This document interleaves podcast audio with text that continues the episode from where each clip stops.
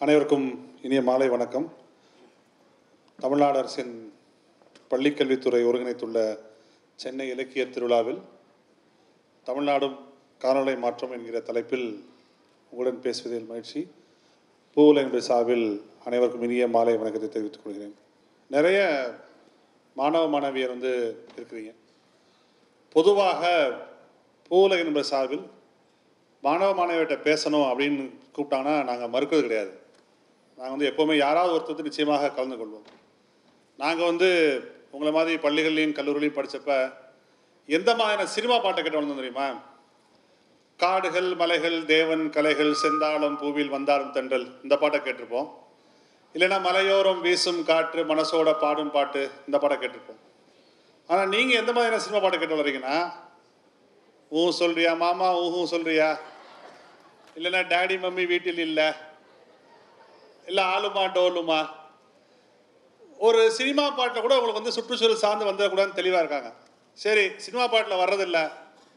அவங்க சொல்கிற விஷயங்களா திரைப்படங்கள் சொல்கிற விஷயங்களா சரியாக சொல்கிறாங்களா அப்படின்னு பார்த்தா அதுவும் ஒரு பெரிய கேள்விக்குறி தான் எல்லோரும் நிறைய பேர் ரஜினிகாந்த் சாரோட படையப்பா படம் பார்த்துருப்பீங்கன்னு நினைக்கிறேன். அதில் ஒரு கிளைமேக்ஸ் காட்சி வரும். என்னென்னா ரம்யா கிருஷ்ணன் மேலே வந்து ஒரு சிவப்பு கலர் சேலை கட்டு வருவாங்க. அதை பார்த்தோன்னா ஒரு மாடு மிரண்டு முட்டை வரும். ரஜினிகாந்த் சார் வேறு எடுப்பார் விடுவார் போய் மாட்டு பின்னாடி நிற்கும் பார்த்துருக்கோமா இல்லையா? பார்த்துருப்போம். என்ன சொல்ல வராங்கன்னா மாடு மாடு வந்து அந்த சிவப்பு கலர் சேலையை பார்த்தோன்னே மிரண்டுருச்சுன்னு சொல்ல வராங்க.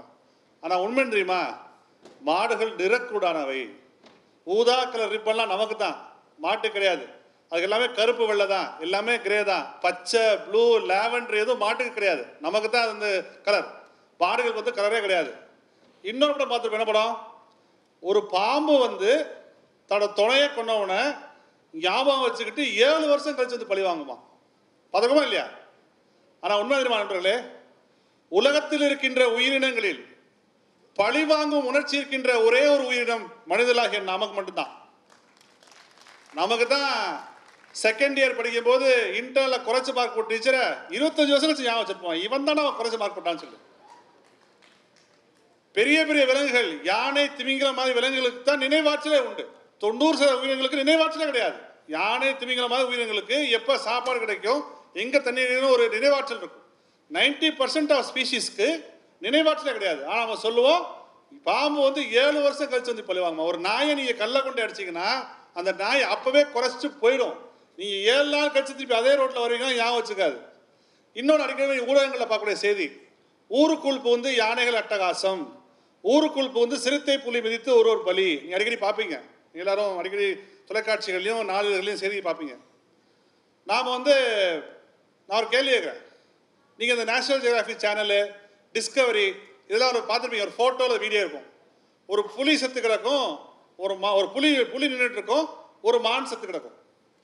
யாரா நம்மளில் யாராவது ஒருத்தர் ஒரு புலிக்கு முன்னாடி நாலு மான் செத்து கிடக்கிறத பார்த்துருப்போமா? பார்த்துருக்க மாட்டோம். ஏனென்றால் ஒரு புலிக்கு ஒரு மான் போதும். ஒரு வாரத்திற்கு. அது சாப்பிட்ட பட்சத்தை நரி சாப்பிடும். அது சாப்பிட்ட வச்சு தான் பிணைந்து பிணந்தினி கல்கள் வல்ச்சர் சாப்பிடும். இதுதான் இயற்கையில் இருக்கிற சிஸ்டம் வேஸ்ட்டே கிடையாது. நாம தான் வீணா போடுவாங்க பேச ஜென்ரேட் பண்ணுவோம். ஒரு புலி தனக்கு தேவையானதை விட ஒருபோதும் வேட்டையாடாது. ஆனால் நமக்கு அடையாறில் வீடு வேணும் அண்ணா நகரில் வீடு வேணும் பீச் ரிசார்ட் வேணும் ஹில் ரிசார்ட் வேணும். கூச்சமே இல்லாமல் சொல்கிறோம் ஊருக்குள் புகுந்து யானைகள் அட்டகாசம் சொல்கிறோம் எந்த விலங்கினமும் எந்த உயிரினமும் நம்மளை தேடி வர்றது கிடையாது.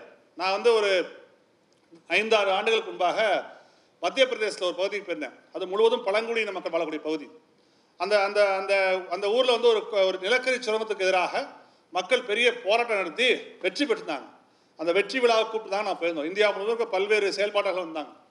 அந்த அதன் அந்த விழாவுக்கு போனப்போ அந்த பகுதியில் இருக்க பழங்குடியின மக்கள் வாழக்கூடிய கிராமத்துக்குலாம் போய் பார்த்தோம். பார்த்துட்டு ஒரு இடத்துல பார்த்தீங்கன்னா ஒரு ஐம்பது நூறு பழங்குடியின மக்கள் உட்காந்து பேசிட்டு இருந்தாங்க. பக்கத்தில் ரெண்டு ஃபாரஸ்ட் ஆஃபீஸர்ஸ் இருந்தாங்க. ஏதோ பேசிட்டாங்க மொழி புரியல. அப்புறம் அந்த பழங்குடி மக்களோட தலைவர் இருந்தவங்க வந்தார். அவர் வந்து என்ன விஷயம் சொல்லி கேட்குறாரு அவங்க எதை சொல்கிறாங்க அப்போ நண்பர் என்ன சொல்கிறார் என்னன்னா அந்த பழங்குடியின மக்கள் வந்து மக்காச்சோளை போட்டுருந்தாங்க அந்த மக்காச்சோளத்தை காட்டு பன்றிகள் சாப்பிட்டுச்சு. வைல்டு போர் சாப்பிட்டுச்சு. ஸோ அந்த காட்டு பன்றிகள் சாப்பிட்டதுக்காக அந்த பழங்குடியின மக்களுக்கு அந்த அரசாங்கம் வந்து நஷ்டம் எடுத்துறது இழப்பீடு தருது. அவங்க கொடுக்குறாங்க பத்தாயிரம் ரூபாய் நம்ம கொடுக்குறாங்க. அந்த பழங்குடியின மக்களோட தலைவர் என்ன சார் என் பையன் இன்னும் ஆச்சரியமா இருக்கு. இன்னும் எனக்கு ஆச்சரியமா இருக்கு. இல்லை இல்லை. எங்கள் தாத்தா காலத்தில் நாங்கள் வந்தோம் இந்த இடத்துக்கு. அதுக்கு முன்னாடி வேற எங்கேயோ வாழ்ந்தோம். இந்த பகுதிகள் காட்டுப்பன்றைகள் வாழக்கூடிய பகுதி. நாங்கள் தான் அங்கே வந்திருக்கோம். நாங்கள் போடுற மக்காச்சோளமும் அந்த காட்டு காட்டுப்பன்றையிலிருந்து சேர்த்தா மக்காச்சோளம் போடுறோம்னு சொல்லிட்டு அந்த நஷ்ட ஈடு வேண்டாம்னு சொன்னார். நாம் என்ன பண்ணுறோம் அவங்கள? காட்டு மிராண்டிகள்னு சொல்கிறோம் யாருன்னு சொல்கிறோம் காட்டு மிராண்டிகள்னு சொல்கிறோம் நான் வந்து ரெண்டாயிரத்தி ஒன்று ரெண்டு அந்த காலகட்டத்தில் சாரி ரெண்டாயிரத்தி ஆமாம் ரெண்டாயிரத்தி நாலு ரெண்டாயிரத்தி நாலில் ராமநாதபுரம் டிஸ்ட்ரிக்ட் கலெக்டர் ஆஃபீஸில் நவம்பர் மாதம் ராமநாதபுரம் டிஸ்ட்ரிக்ட் கலெக்டர் ஆஃபீஸில் ஒரு பப்ளிக் ஹியரிங் நடக்குது. என்ன பப்ளிக் ஹியரிங் சேல் சமுத்திரம் ப்ராஜெக்ட் வேணுமா வேண்டாமா பப்ளிக் ஹியரிங் ஒரு மக்கள் கருத்து கேட்குற கூட்டம். அதில் எல்லாம் கலந்துட்டாங்க. அந்த கூட்டம் ஆரம்பித்தோடனே எல்லாம் அங்கே இருக்க சூழல் செயல்பாடெல்லாம் இருந்துச்சு. இந்த திட்டம் வர வேண்டாம் அப்படின்னு சொல்கிறாங்க ஏன் திட்டம் வர வேண்டாம் கேட்குறாங்க அந்த சேர்மன் கேட்குறாரு இல்லை இந்த பகுதி சுனாமி வரக்கூடிய பகுதி அதெல்லாம் திட்டத்தை கொண்டு வராங்கன்னு சொல்கிறாங்க நவம்பர் ரெண்டாயிரத்தி நாலு நல்லா ஞாபகம் நீங்கள் நம்ப மாட்டீங்க நண்பர்களே. சுனாமிங்கிற வார்த்தையை கேட்ட உடனே அந்த கூட்டத்தில் இந்த இரநூத்தி ஐம்பது பேரும் சுனாமியாம்ல அப்படி சொல்லி சிரிச்சிட்டாங்க. ஏன்னா அது வரைக்கும் கமலஹாசனோட அன்பேசுவம் படத்தை தவிர தமிழ் சமூகம் சுனாமிங்கிற வார்த்தையை கேள்விப்பட்டே கிடையாது. ஆனால் என்ன இருந்துச்சு? எக்ஸாக்ட்லி ஆஃப்டர் அ மந்த் சரியாக ஒரு மாதம் கழித்து சுமத்ரா தீவில் ஏற்பட்ட மிகப்பெரிய நடுக்கம் மிகப்பெரிய சுனாமியை ஏற்படுத்தி உலகம் முழுவதும் ரெண்டு லட்சத்தி இருபதாயிரம் பேர் கொண்டு போயிடுச்சு தமிழ்நாட்டில் இருபதாயிரம் பேர் செத்து போனோம் சுனாமினால். நான் வந்து ஒரு ரெண்டாயிரத்தி ஒன்று ரெண்டாயிரத்தி ரெண்டு வாக்கில் அந்தமான் தீவுக்கு போயிருந்தேன். அப்போ அந்த பக்கம் வந்து ஜரவா பழங்குடியின மக்கள் வாழக்கூடிய பகுதி பகுதி வழியாக நான் வந்து போனேன். இப்போயாவது அவங்க வந்து ட்ரெஸ்ஸு போட்டிருக்காங்க. அப்போ வந்து வெறும் எல்லாம் தான் சுற்றிருப்பாங்க நான் என் ஃப்ரெண்ட்ஸோடு அங்கே போகும்போது நான் சிரிச்சிட்டேன் அதை பார்த்து. அதோட அறியாமை. என் நண்பர் திட்டினார். நீ எப்படி சிரிக்கலாம்னு சொன்னார். நான் மன்னிப்பு கேட்டு சாரி தெரியாமல் பண்ணிட்டேன்னு சொல்லிட்டு திரும்பி வந்துட்டேன். சுனாமி வந்த பிறகு ரெண்டாயிரத்தி அஞ்சு ஜனவரி ஜனவரி பதினஞ்சுக்கு அப்புறம் சுனாமி வந்த பிறகு அதே நண்பர் எனக்கு வந்து அந்த அந்தமான்லேருந்து கூப்பிட்டார். கூப்பிட்டு என்னப்பா எல்லாம் நல்லா இருக்கேன்னு கேட்டு இப்போ டெக்னாலஜிக்கலி அட்வான்ஸ்ட் சயின்டிஃபிக்லி டெவலப்ட் தமிழ்நாட்டில் சுனாமினால் எவ்வளோ பேர் செத்து போனான்னு கேட்டார். நான் சொன்னேன் ஒரு இருபதாயிரம் பேர் இருப்பாங்கன்னு சொன்னேன்.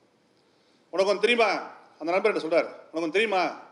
நீ யாரை பார்த்து சிரிச்சியோ யார் ரொம்ப ப்ரிமிட்டிவாக கற்காலத்தில் வாழ்கிறாங்கன்னு நினச்சியோ அந்த பழங்குடியின மக்களில் ஒருவர் கூட சாகவில்லைன்னு சொன்னார் சுனாமியில் எனக்கு அப்படியே தூக்கி போட்டுச்சு. ஏடா இது? நம்ம இன்காய்ஸ் வச்சுருக்கோம் early early tsunami morning system வச்சுருக்கோம் என்னெல்லாமோ வச்சுருக்கோம். ஆனால் நான் தமிழ்நாட்டில் வந்து இருபதாயிரம் பேர் போயிட்டாங்க உலகத்தில் வந்து ரெண்டு லட்சத்தி இருபதாயிரம் பேர் போயிட்டாங்க. ஆனால் யார் கற்காலத்தில் வாழ்கிறாங்கன்னு நினச்சமோ அந்த பழங்குடியின மக்களில் ஏன் உயிரிழப்பு இழக்கவில்லை என்பது அப்போதான் அப்போ தான் படிக்க ஆரம்பிச்சேன் அவங்களுக்கு ஒரு விஷயம் சொல்லியிருக்காங்க. அவங்க சுனாமி பினாமி Richter scale seven point eight eight point two இது எதுவும் தெரியாமல் இருக்கலாம். ஆனால் அவங்க முன்னொரு விஷயம் சொல்லி கொடுத்துருக்காங்க. என்ன சொல்லி கொடுத்துருக்காங்கன்னா சுனாமி வருவதற்கு முன்பாக கடல் உள்வாங்கும். அப்படி கடல் உள்வாங்குச்சுன்னா நீ கடகடன் ஏறி இருக்கிறதுல மேட்டு பகுதிக்கு பேர் இருக்கிற மலை உச்சிக்கு பேர் அப்படின்னு சொல்லி கொடுத்துருக்காங்க. அவன் பார்க்குறான். எப்படி நீங்கள் ஓட்டப்பந்தயத்தில் ஓடுறதுக்கு முன்னாடி ஒரு இன்ச் பின்னாடி வந்துட்டு ஓட ஆரம்பிப்பீங்க? அதே மாதிரி சுனாமி ஆழி பேலாக வருவதற்கு முன்பாக கடல் உள்வாங்கும். கடல் உள்வாங்குச்சு. அவன் பார்க்குறான் ஆஹா கடல் உள்வாங்குது. நம்ம முன்னோர்லாம் சொல்லியிருக்காங்க. அப்படின்னு கடகடன்னு மலை உச்சி மேலே ஏறி மலை உச்சிக்கு போயிட்டாங்க. தப்பிச்சிட்டாங்க. ஆனால் நம்ம பையன் பூரா கடல் உள்ள போகுதுன்னு சொல்லிட்டு பின்னாடியே கடலுக்கு பின்னாடியே போனாங்க. சுட்டு போட்டு போயிடுச்சு சுனாமி. ரெண்டு இருபதாயிரம் பேர் வந்தோம் நண்பர்களே சுனாமி சுனாமியில் இதை நம்ம என்ன தெரிஞ்சுக்கணும்னா இயற்கை என்பது யாராலும் கட்டுப்படுத்த முடியாத அனுமானிக்க முடியாத ஒரு புதிர். அந்த சங்கிலி நீங்க எதை தொட்டாலும் திருப்பி உங்களை அடிக்கும். அந்த நம்மால் என்ன செய்ய முடியும்னா நம்மளால் இயற்கை கட்டுப்படுத்தவோ மட்டுப்படுத்தவோ முடியாது. நம்மால் என்ன செய்ய முடியும் என்றால் இயற்கையோடு இயந்த வாழ்வை எப்படி நாம் வாழ முடியும் என்பதை மட்டும்தான் மனித சமூகத்தால் பார்க்க முடியும். இந்த உலகத்தில் இருக்கின்ற உயிரினங்களில் கடைசியாக தோன்றின உயிரினம் மனித இனம். ஆனால் தான் சலீம் அலி அவர்கள் அழகாக சொல்வார் மனிதனில்லா உலகத்தில் பறவைகள் வாழலாம் ஆனால் பறவைகள் உலகத்தில் மனிதனால் வாழ முடியாது என்பர். ஏன் தெரியுமா? பறவைகள் இல்லைன்னா இந்த உலகத்தில் இருக்கின்ற பூச்சி இனங்கள்லாம் சேர்ந்து நம்முடைய உணவை அழித்து விடும் பறவைகள் இந்த பூச்சிகளை சாப்பிட்டு ஒரு சமநிலையை வச்சுக்கிட்டே இருக்கு. வெறும் தேனீக்கள் ஜஸ்ட் ஹனிபீஸ் அலோன் வெறும் தேனீக்கள் மட்டும் இல்லைன்னா மனித இனம் நான்கு ஆண்டுகள் மேல் வாழ முடியாது நண்பர்களே. நான்கு ஆண்டுகளுக்கு மேல் வாழ முடியாது. ஏனென்றால் தேனீக்கள் தான் நம்முடைய உணவில் 75% சதவீத உணவை மரகந்த சேர்க்கை செய்கின்றன. பாலினேஷன் மரகந்த சேர்க்கை நடைபெறாவிட்டால் பூ பூத்து காயாகி கனியாகி கிடைக்காது நமக்கு சாப்பாடு கிடைக்காது. வெறும் ஹனிபீஸ் மட்டும் வெறும் தேனீக்கள் மட்டும் இல்லை என்றால் மனித இனம் நான்கு ஆண்டுகளுக்கு மேல் வாழ முடியாது என்பதை நாம் தயவு செய்து புரிந்து கொள்ள வேண்டும். மனிதன் என்கிற இனம் இந்த உலகத்தில் கடைசியாக தோன்றின உயிரினம் இந்த பூமியின் ஒரு மற்றொரு உயிரினம். நமக்கு என்ன நினைப்பு இருக்குன்னா நாம தான் இந்த பூலகின் தாதா. நாம் நினைச்சதெல்லாம் பண்ணிக்கலாம் அப்படி நாம் நினைச்சிட்டு இருக்கோம். ஆனால் உண்மையில் நம்மால் என்ன செய்ய முடியும் என்றால் இயற்கையோடு இயந்த வாழ்வை எப்படி வாழ்வது என்பது மட்டும்தான் நாம் பார்க்க முடியும். இப்போ நீங்கள் தமிழ்நாட்டில் அதிகமாக பேசப்படுகின்ற ஒரு விஷயம் தெரியும் டெங்கு காய்ச்சல். எல்லாம் கேள்விப்பட்டிருக்கோம். டெங்கு காய்ச்சல் அதிகமாகிடுச்சு டெங்கு காய்ச்சல் அதிகமாக சொல்லுவாங்க. டெங்கு காய்ச்சல் எதில் வருது? கொசுல வருது. நான் என்ன கேட்குறேன் இருபத்தஞ்சு வருஷம் முன்னாடி கொசு இல்லையாண்ணே இருந்துச்சுல? ஏன் இந்த டெங்கு காய்ச்சல் இல்லை? நம்ம எனக்கா யோசிச்சிருக்கோமா? டெங்கு காய்ச்சல் ஒரு சுகாதார பிரச்சனை மட்டும் தான் நமக்கு தெரியும். ஆமாம் ஹெல்த் இஷ்யூ தான் நான் மறுக்கல. இட்ஸ் ஹெல்த் இஷ்யூ ஆனால் அது மிகப்பெரிய சுற்றுச்சூழல் பிரச்சனை என்பதை நாம் புரிந்து கொள்ளவில்லை. இரண்டு விஷயங்கள் இருக்கின்றன. இந்த கொசு டெங்குவை பரப்பதில்ல. அந்த ஏடிஎஸ் கொசு ஏடிஎஸ் மஸ்கிட்டோ அது எங்கே போய் முட்டை போடும்? நீரிழையில் போய் தான் முட்டை போடும். அந்த நீரில் தான் முட்டை போடும். அந்த நீரில் என்ன இருக்கும்னா தவளை இருக்கும். அந்த தவளை குட்டி என்ன? தலைப்பரட்டை. டாட்போல் சொல்லுவாங்க ஆங்கிலத்தில்.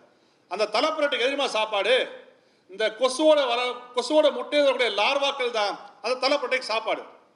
அப்போ எவ்வளோ கொசுகள் இருந்தாலும் அங்கே போய் முட்டை போட்டுச்சுன்னா அங்கே தவளை இருந்துச்சு தலைப்புரட்டு இருந்துச்சு அந்த கொசுவோட முட்டையோட லார்வாக்களை சாப்பிட்டுச்சு அந்த கட்டுப்படுத்துச்சு கொசுவோட பெருக்கத்தை நமக்கு டெங்கு காய்ச்சலோட வரவு குறைஞ்சிருந்துச்சு.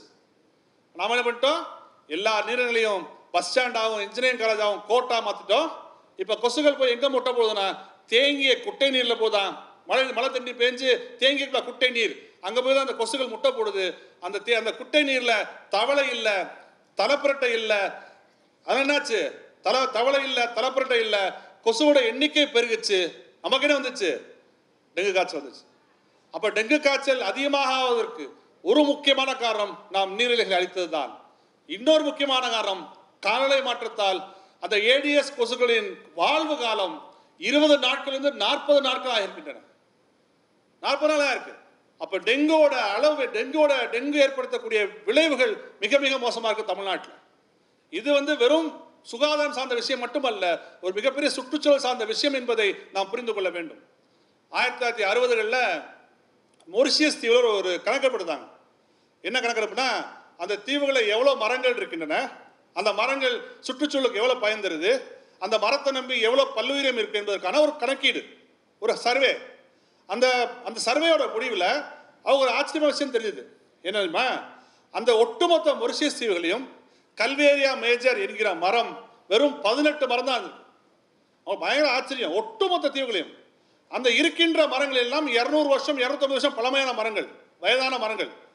ஏன் இந்த கடந்த இரநூறு வருஷத்தில் மொரிஷியஸ் தீவில் ஏன் கல்வேரியா மேஜர் மரம் முளைக்கவில்லை என்கிற கேள்விக்கு பதில் தேட போனார்கள் அவர்கள்? ஏன் முளைக்கலை? கடந்த இருநூறு வருஷமா ஏன் அந்த மரம் புதுசாக புதிதாக முளைக்கவில்லை என்ற கேள்வியை தேடி போனார்கள் விஞ்ஞானிகள். அப்போதான் அவர்களுக்கு டோடோ என்கிற பறவையை பற்றி தெரிய வந்தது. அந்த டோடோ பறவை இருக்குல்ல அது நம்ம ஒரு வாத்து மாதிரி. அது ஃப்ளைட்லெஸ் பேர்ட் பறக்க முடியாது.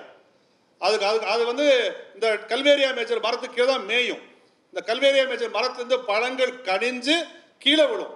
அந்த கீழே விழுகின்ற பழங்களை இந்த டோடோ பறவை சாப்பிட்டு அது செரிமானிச்சு அந்த எச்சத்திலிருந்து மட்டும்தான் இந்த கல்வேரியா மேஜர் மரம் முளைக்கும் இல்லாட்டி முளைக்காது. இல்லாட்டி முளைக்காது. நம்ம ஊரை வந்து பிரிட்டிஷ்காரன் வந்து பிடிச்ச மாதிரி பதினஞ்சாம் நூற்றாண்டு பதினாறாம் நூற்றாண்டுல பிரெஞ்சுக்காரர்களும் டச்சுக்காரர்களும் போய் உபரிஷியஸ் தீவை ஆக்கிரமிச்சாங்க. இந்த இந்த இந்த டோடோ பறவை பார்த்தீங்கன்னா பயங்கர குஷி ஆயிட்டாங்க. ஏன்னா ஃப்ளைட்லெஸ் போயிடல அது பறக்க முடியாது. அப்படி பார்த்தாங்க பிடிச்சாங்க துவம்சம் பண்ணாங்க பிரியாணி வச்சாங்க சூப் வச்சாங்க. அவங்க சாப்பிட்டாங்க பூனைக்கு போட்டாங்க நாய்க்கு போட்டாங்க. அடுத்த இரநூறு ஆண்டுகளில் ஒட்டுமொத்த மொரிஷியஸ் தீவிலும் அந்த டோடோ பறவை இல்லாமல் ஆக்கிவிட்டார் இந்த டோடோ பறவை பற்றி சார்லஸ் டார்வின் அவர்கள் அவருடைய பரிணாம கோட்பாடு பற்றி குறிப்பிட்டிருப்பார் இந்த பறவை பற்றி இந்த இந்த இரநூறு வருஷத்தில் இந்த பிரெஞ்சுக்காரரும் டச்சுக்காரரும் சேர்ந்து அந்த ஒட்டுமொத்த டோடோ பறவை அழிச்சிட்டாங்க. ஆனால் அந்த டோடோ பறவையின் மரணம் எங்கே வந்து முடிஞ்சது? கல்வேரியா மேஜர் மர மரத்தின் மரணத்தில் வந்து முடிந்தது நண்பர்களே. உலகத்திலே த மிக மிக எக்ஸ்பென்சிவான காஸ்ட்லியான காஃபி தெரியுமா? காஃபி. லூவாக் காஃபின்னு சொல்லுவாங்க. நம்ம சிவெட் பூனைன்னு சொல்லுவோம்ல புனுகு பூனைன்னு சொல்லுவோம் தமிழில். சிவெட் கேட் சொல்லுவாங்க. இந்தோனேஷியா காடுகளில் ஒரு வகையான காஃபி கொட்டைகளை அந்த பூனை உட்கொண்டு அது செரிமானிச்சு அந்த எச்சத்தில் வந்து அந்த கொட்டை ஒன்று வரும் காஃபி கொட்டை. அதிலிருந்து தயாரிக்கப்படுவது தான் இந்த லூவாக் காஃபி. உலகத்தின் மிக மிக எக்ஸ்பென்சிவ் காஃபி எதுனா மிகவும் அதிகமான காஸ்ட்லி காஃபி எதுனா இந்த லூவாக் காஃபி. நான் இதையே சொல்கிறேன்னா இந்த பல்லுயிரம் சார்ந்த பல்வேறு விஷயங்கள் மனித குலத்திற்கு மிகப்பெரிய நன்மையை தந்து கொண்டிருக்கின்றன என்பதற்காக தான் இந்த ரெண்டு உதாரணத்தை நான் சொன்னேன். இன்னைக்கு இன்னைக்கு இந்த மனித இனம் சந்தித்துக் கொண்டிருக்கின்ற ஆகப்பெரும் சவால் என்பது காலநிலை மாற்றம் தான் கிளைமேட் சேஞ்ச் தான். இன்னைக்கு வந்து இன்னைக்கு மனித இனம் வந்து ஒரு முச்சந்தியில் போய் நிற்கிறோம் மூன்று பிரச்சனைகளும் ஒன்றாக சேரக்கூடிய இடத்துல போய் நாம் நிற்கிறோம் அந்த மூன்று பிரச்சனை என்ன? கிளைமேட் சேஞ்ச் காலநிலை மாற்றம். ரெண்டாவது பல்லுயிர் இழப்பு பயோடைவர்சிட்டி லாஸ் மூன்றாவது கோவிட் போன்ற பெரும் தொற்றுகள். இந்த மூன்றும் சந்திக்கக்கூடிய தருணம் இந்த தருணம். நமக்கு வந்து அறிவியல் நம்ம நம்ம கடவுள் நம்பிக்கை உள்ள சில பேர் இருக்கலாம். இப்போ இந்த மூன்றும் சந்திக்கக்கூடிய தருணத்தை கடவுள் நம்பிக்கை கொண்டவர்கள் இது கடவுளின் செயல் சொல்லிட்டு போயிடலாம். ஆனால் நாம் பகுத்தறிவாதிகள் அறிவியலை நம்பக்கூடியவர்கள். நாம என்ன சொல்லணும்னா இந்த தருணம் வரலாற்றில் மிக மிக முக்கியமான தருணம். கடந்த நூற்றி ஐம்பது இரநூறு ஆண்டுகளாக மனித இனம் செய்து வந்த தவறை திருத்த முடியுமா என்று மாற்றிக்கொள்ள முடியுமா என்று பார்த்து பார்ப்ப மாற்றிக்கொள்ள முடியுமா என்பதற்கான ஒரு வாய்ப்பாக மனித சமூகம் கருத வேண்டும் என்பதுதான் எங்களை போன்றவர்களுக்கு ஒரு மிகப்பெரிய ஆசை மிகப்பெரிய எண்ணம். இது மிக இட்ஸ் குரூசியல் ஜங்ஷன் இன்றைக்கு அந்த ஐக்கிய நாடு சபையின் பொதுச் செயலாளர்கள் வார்த்தையை கடன் வாங்கி சொல்வதென்றால் இட்ஸ் நவ் ஆர் நெவர் ஒன்று இப்பொழுது செய்வோம் அல்லது இனிமேல் எப்போதும் செய்வதற்கான தேவை இருக்காது என்பதற்கான ஒரு காலகட்டத்தில் நாம் வாழ்ந்து கொண்டிருக்கிறோம். குறிப்பாக காலநிலை மாற்றம் தமிழகத்தை ஆயிரத்தி எழுபத்தி ஆறு கிலோமீட்டர் கடற்கரை இருக்கு. ஆயிரத்தி எழுபத்தி ஆறு கிலோமீட்டர் கடற்கரை இருக்கு. நீங்க உங்க தாத்தா பாட்ட போய் கேளுங்க. ஏதோ தனுஷ்கோல ஒரு புயல்னு சொல்லுவாங்க. ஒரு புயல் சொல்லுவாங்க. ஆனால் கடந்த பத்தாண்டுகளில் பத்து புயலை நாம் சந்தித்துள்ளோம். கஜா புயல் ஒக்கி புயல் நிவர் புரவி இப்பொழுது கண்டது மண்டோஸ். எவ்வளோ புயல் நாம் தமிழகம் சந்திச்சிருக்கோம். சென்னை வெள்ளம் கோவிட் தொற்று வருஷத்துக்கு வருஷம் பேரலை சந்தித்துக் கொண்டே இருக்கிறோம். அப்ப இந்த இந்த நிலையில் தமிழகம் காலநிலை மாற்றத்தின் தாக்கத்தை மிகப்பெரிய அளவில் சந்தித்துக் கொண்டிருக்கிறது என்பதற்கான சான்றுகள் இவை. இன்னைக்கு நாம் பேச நீங்க நாம நினைச்சிருக்கீங்க காலநிலை மாற்றம் வந்து ஏதோ ஆர்டிகிலையும் அண்டார்டிகிலையும் தான் பனியை உருவ வைக்குது தமிழ்நாட்டுக்கு கொண்டு போச்சு கிடையாது. சென்னை வெள்ளம் ஏற்பட்டது காரணம் காலநிலை மாற்றம். என்ன பண்ணுது? எல்லா எல்லா காலநிலை மாற்றம். எல்லாவற்றையும் தீவிரமாக்குது காலநிலை மாற்றம். Extreme ஆக்குது. Extreme rainfall extreme heat extreme drought மிகப்பெரிய வறட்சி மிக கடுமையான வெள்ளம் மிக கடுமையான காட்டுத்தீ மிக கடுமையான குளிர்.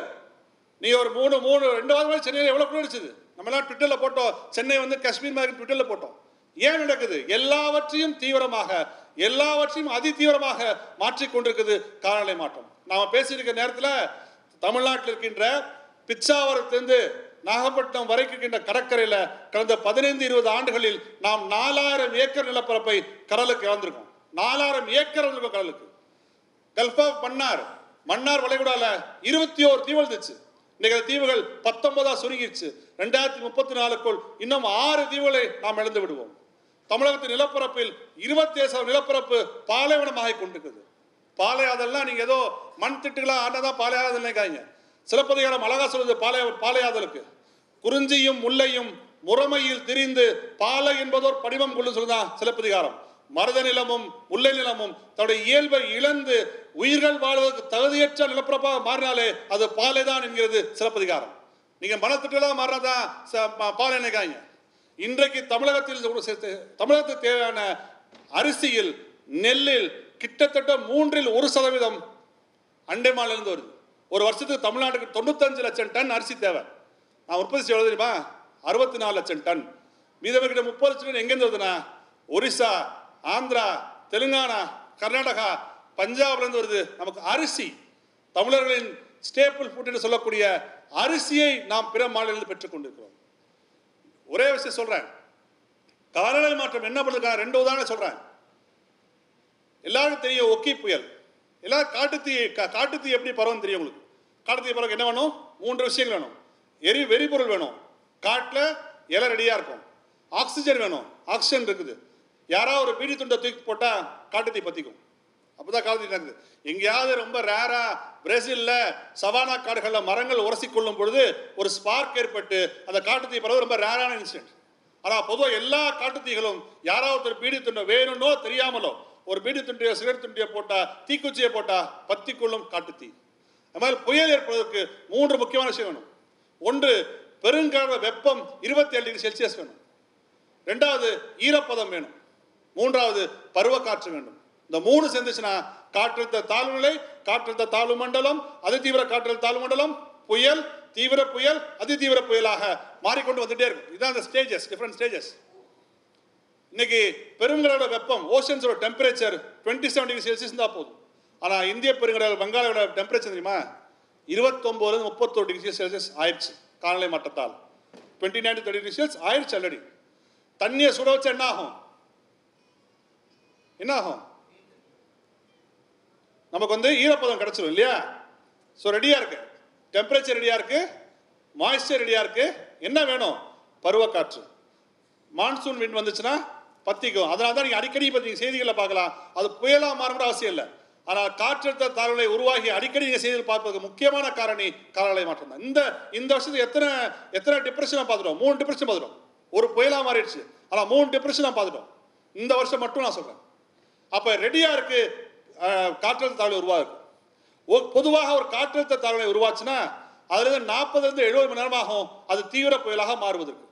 ஆனால் ஒக்கி புயல் காற்றழுத்த தாழ்வையாக உருவானதிலிருந்து ஆறே மணி நேரத்தில் தீவிர புயலாக மாறியதால் தான் நம்முடைய தமிழ்நாட்டின் கன்னியாகுமரி மாவட்டத்திலிருந்து தூத்தூர் என்கிற கிராமத்திலிருந்து ஆழ்கடல் மீன்பிடிப்புக்காக சென்ற மீனவர்களுக்கு தகவல் சொல்ல முடியாமல் நாம் ஆயிரக்கணக்கான மீனவர்களை இழந்தோம் ஒக்கி புயலில். ஒக்கி புயல் இழந்தோம். கஜா புயல். நினைத்து கூட பார்க்க முடியாது கஜா புயலை. நீங்க டெல்டா மாவட்டங்களில் துவம்சம் பண்ணிச்சுன்னு வச்சா கடல் கஜா புயல். கொடைக்கானல்ல துவம்சம் பண்ணியிருக்கு. அந்த கஜா புயல் கொடைக்கானலுக்கு மேலே ஏறி கேரளாவில் இறங்கி அரபிக் பெருங்கடலுக்கு போய் அங்கேருந்து ஆப்பிரிக்காவுக்கு போச்சு கஜா புயல். அப்போ இன்னைக்கு காலை மாற்றம் என்ன பண்ணுதுன்னா புயலின் தீவிர சென்னை வெள்ளம். ஆயிரம் பேர் விழுந்தார்கள் சென்னை வெள்ளத்தில். எத்தனை ஆயிரம் கோடி பொருட்சேதம். கேரளாவில் இருந்த நிலச்சரிவு. இன்னும் பல பல சிக்கல்களை நாம் சந்தித்துக் கொண்டே இருக்கிறோம். கடல் என்ன தெரியுமா உங்களுக்கு? உங்களுக்கு தண்ணி எப்படி கிடைக்குது? தண்ணி எப்படி கிடைக்கும் தெரியும் உங்களுக்கு? நமக்கு தண்ணி எப்படி கிடைக்குது? குடிக்க தண்ணி. ஆவியாதல் மேகமாதல் மழை பொழிதல் இல்லையா? எவாப்ரேஷன் கண்டன்சேஷன் பிரிசிபிடேஷன் இப்படி தான் தண்ணி கிடைக்குது. மழை கிடைக்குது.